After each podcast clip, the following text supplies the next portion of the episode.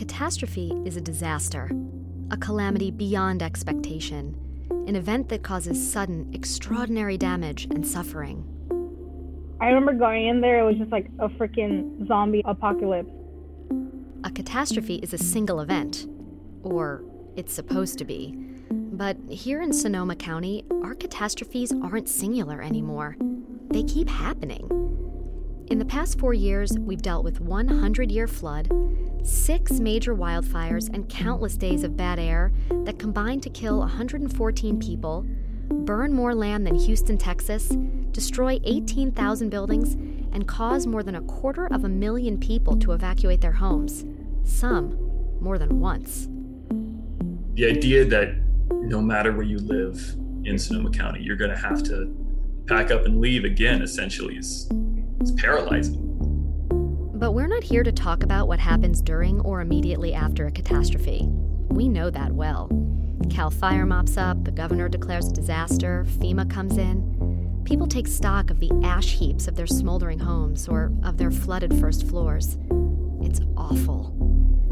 Instead, we're here to illuminate what living with sustained repeat catastrophe does to us and what that means for our future. But there's always this sort of fear that it's going to happen again.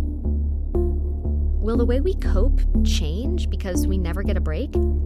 How does all of this repeat upheaval affect our long term health? What does it do to our identities and the way we look at our communities? And what'll be different in 10 years?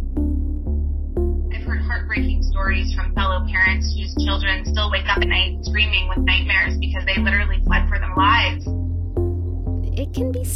in Sonoma County, but we're not alone in that. Like in Nashville, new ground for twisters that usually appear in Kansas and Oklahoma. What do you think you're trapped? Tell me exactly what happened. What are you trapped underneath?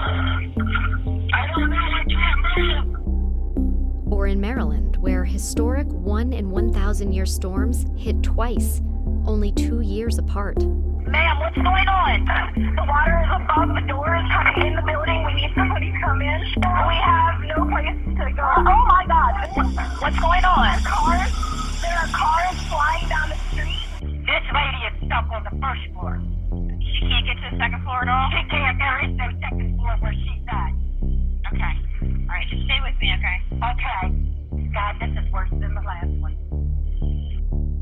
And so, while some of us deal with more ferocious disasters more often, others are confronted with new challenges they're unprepared for, like smoke from West Coast wildfires wafting thousands of miles, where East Coasters can smell it and feel it in the air.